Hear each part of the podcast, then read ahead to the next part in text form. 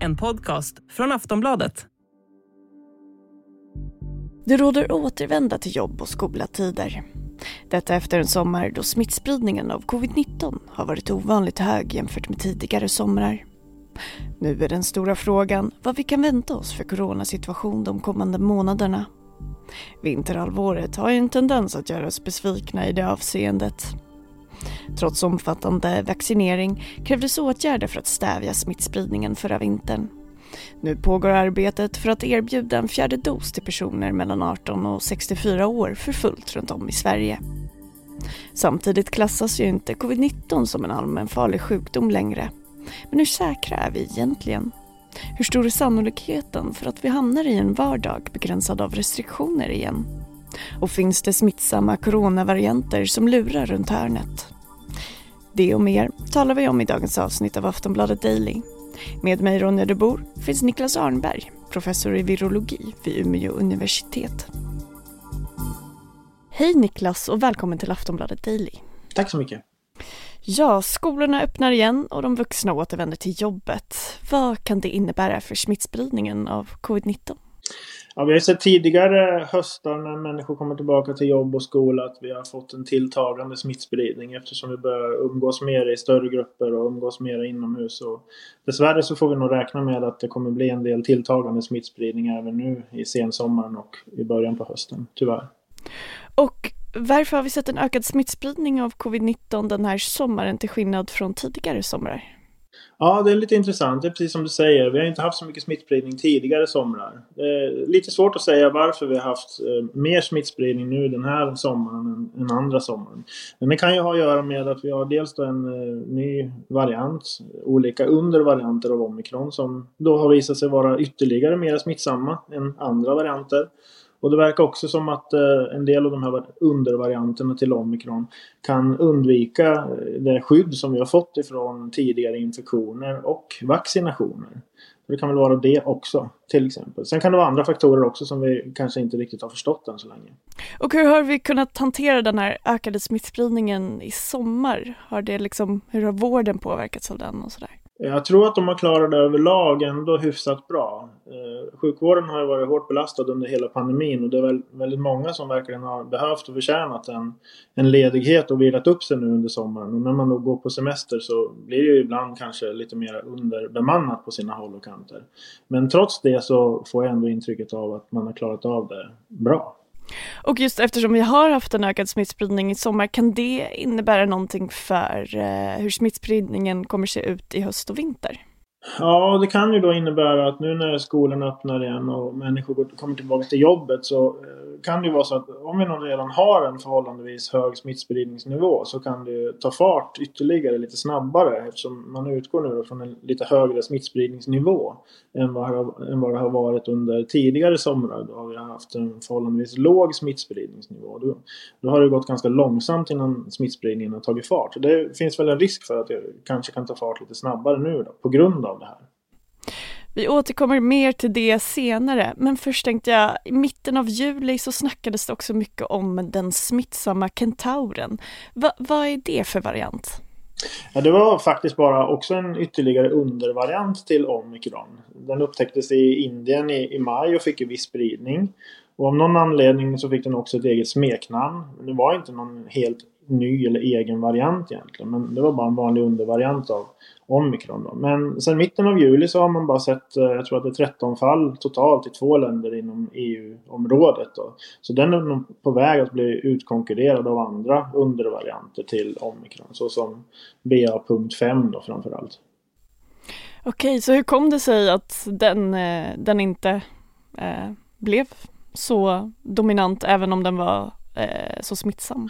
Ja, nej, men det sammanfaller väl med många andra nya varianter eller undervarianter som poppar upp lite nu och då, då genom att de muterar. De får en viss spridning eh, på grund av slumpvisa händelser och då övervakar man dem. Man ser var de tar vägen någonstans, om de börjar ta över.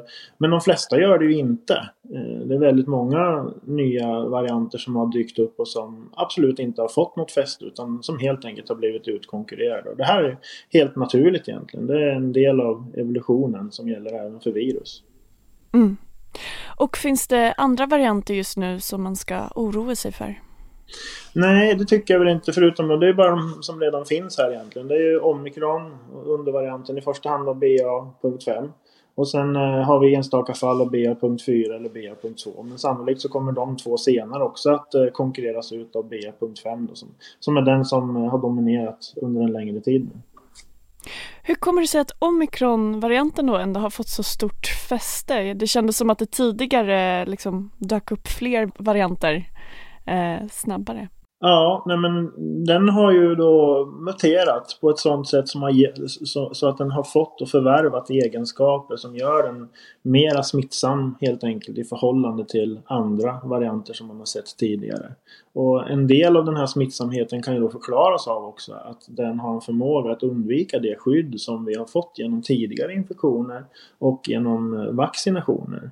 Så det är fullt naturligt egentligen det vi ser här nu. Det här viruset muterar anpassa sig till, till, till, till eh, situationen som gäller för den. Och det är människor som är värd djuret så att säga för, för det här viruset. Så det virus och de varianter som har de bästa egenskaperna, det är de som överlever så att säga och sprider sig vidare.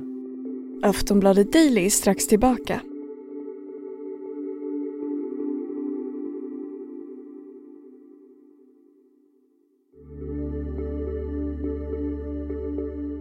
Det är alltså troligt att smittspridningen av covid-19 kommer öka den närmsta tiden. Men hur sannolikt är det att det kommer behöva tillämpas åtgärder mot covid-19 i höst och vinter? Vi har Niklas Arnberg igen. Mm, ja, det är en eh, naturlig fråga att ställa förstås. Och, det fullständiga svaret på den frågan har vi nog inte egentligen. Men om man då pratar sådana här restriktioner som vi har haft tidigare. Det, det, är verkligen jättesvårt att säga. Vi kan inte utesluta sådana. Men vi är ändå nu då inne i pandemins tredje år. Och från tidigare influensapandemier så vet vi att det brukar vara efter maximalt tre år som influensavirus då övergår från att vara pandemiska och orsaka svåra, stora problem till att bli snällare säsongsvirus då som är inte lika tuffa som pandemiska virus. Men det här är första gången som vi är med om en coronavirus orsakad pandemi. Vi har inte varit med om den förut så vi vet inte hur länge det kommer att dröja innan WHO deklarerar att pandemin är över och innan vi kan säga att nej nu är vi i ett sånt läge där, vi, där risken är väldigt väldigt liten för att vi ska behöva ta in nya restriktioner igen. Men tyvärr är vi nog inte där riktigt än. Vilka scenarier gällande coronasituationen i Sverige kan man då eh, föreställa sig i höst och vinter? Ja, det finns nog en risk för att den, den redan tungt belastade sjukvården då kommer sannolikt att belastas ytterligare. Men, men då kanske inte bara av covid utan också av andra virus som kan orsaka extra mycket problem nu. Eftersom då vi har varit bra på att hålla avstånd under pandemin och tryckt bort många av andra virus. Nu är det då förhållandevis många som är mottagliga för andra typer av virus. Och eftersom vi nu då bara har läkemedel och vaccin mot kanske 3% av alla virus som vi vet orsakar sjukdomar hos människor. Så kan det här leda till dels att det blir en besvärlig situation för sjukvården. Många människor blir sjuka vilket är jobbigt för oss individer också. Men det finns väl en risk också för att Försäkringskassan kommer att få pynta ut mycket vab. Det kommer bli mycket sjukskrivningar för företagen och, och stora kostnader för samhället. Covid-19 klassas ju inte som en allmänfarlig sjukdom eh, just nu. Liksom, går vi säkra eller kan den eh, benämningen åter bli aktuell? Ja, det finns väl en risk för att den kan bli det då. Men eh, det är ju en senare fråga. Allting kommer att ha att göra med hur eh, bra så att säga sjukvården klarar av att ta hand om de här sjuka människorna. Hur många människor som kommer att bli svårt sjuka. Så det får vi se. En del kritiker har ju menat att Sverige legat steget efter, inte haft tillräckligt med beredskap och sen blivit överraskade av covid gång på gång. Finns det en risk att vi är för avslappnade nu? Ja, när det gäller myndigheter och sjukvården så tycker jag mig nog se i alla fall att de har lärt sig jättemycket om covid och de är bra på att eh, förbereda eh, besvärliga scenarier och ta hand om eh, människor som blir svårt sjuka. Så risken för överraskningar är nog ändå ganska liten tror jag. Men eftersom vi nu är inne i pandemins tredje år så finns det väl kanske också en risk för att människor generellt har blivit lite avtrubbade. Man kanske väntar för länge på att fylla på med en ny vaccindos. Kan kanske vara så att man går till jobbet eller skolan också fastän man är hängig och så. Det är ju inte bra för då vet vi att det finns en risk för att man sprider smitta vidare till exempel. Så det är väl eh, några möjliga risker som jag ser. Men det kan också vara så att människor fortfarande faktiskt vet om och förstår att vi är mitt inne i en pandemi. Man läser tidningar och hör på nyheterna att sjukvården är tungt belastad och att man bryr sig om sina nära och kära också lite grann ta hand om, om sig själv. Så det kan man väl hoppas på. Och arbetet med att erbjuda en fjärde vaccindos mot covid-19 till personer mellan 18 och 64 år pågår just nu i samtliga regioner. Hur ska människor förhålla sig till den fjärde dosen? Finns det en tidpunkt då det är bäst att ta den? Jag tänker att eh, eftersom vaccinerna då, de har ju faktiskt visat sig vara både bra och säkra. Även om vi tappar lite skydd då eh, över, över, tid. Så tänker jag att man har nog ändå väldigt mycket faktiskt på att vinna på att ta en ytterligare dos så snart man kan. Och kanske då särskilt också om det har gått många månader sedan man fick den senaste dosen. Just det.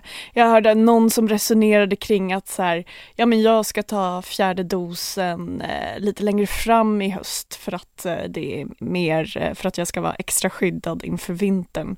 Hur förhåller du dig till det resonemanget?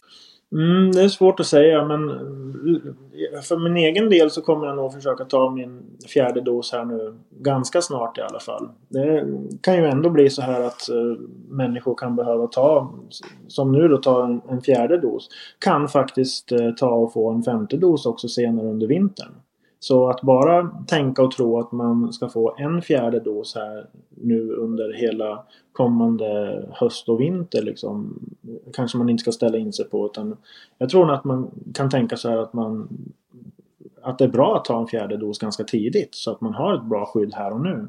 Och sen kan det bli en annan situation i höst och vinter med mycket smittspridning och eh, att man då faktiskt också kan bli erbjuden en ytterligare dos vi vet inte riktigt hur eh, många doser vi kan behöva ta framöver. Så det är nog ingen, ingenting att vänta på skulle jag säga. Samtidigt ska riskgrupper och personer som är 65 år eller äldre få möjlighet att ta en femte dos snart. Hur skyddade är riskgrupperna och de äldre i Sverige just nu mot covid-19? Ja, jag, det verkar ju ändå som att eh, de här vaccinerna, eh, även om man måste ta påfyllnadsdoser, så är det väl ändå så, verkar det som, att eh, de ger ett väldigt bra skydd mot svår sjukdom och död, som ändå sitter i ganska länge. Särskilt om man har tagit också kanske en ytterligare dos helt nyligen. Ehm, men eh, ja, kanske ett lika stort eller större problem det är ju att det är fortfarande många som kan bli sjuka. De kan inte gå, kanske gå till jobbet då. Många som jobbar inom sjukvården kan också bli sjuka av covid eller av andra virusorsakade sjukdomar. Och det finns en risk då för att vården får ännu svårare att ta hand om patienter som är just sjuka i antingen covid men kanske också i andra sjukdomar. Så på totalen så är det nog ändå väldigt bra om många kan vaccinera sig. Eh, för det kommer hjälpa sjukvården. Det säger Niklas Arnberg, professor i virologi vid Umeå universitet. Du har lyssnat på ett avsnitt av Aftonbladet Daily och jag heter Ronja de Bor. Vi hörs!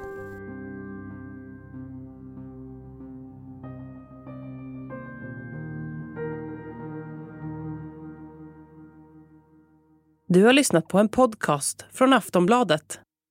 Ansvarig utgivare är Lena K Samuelsson.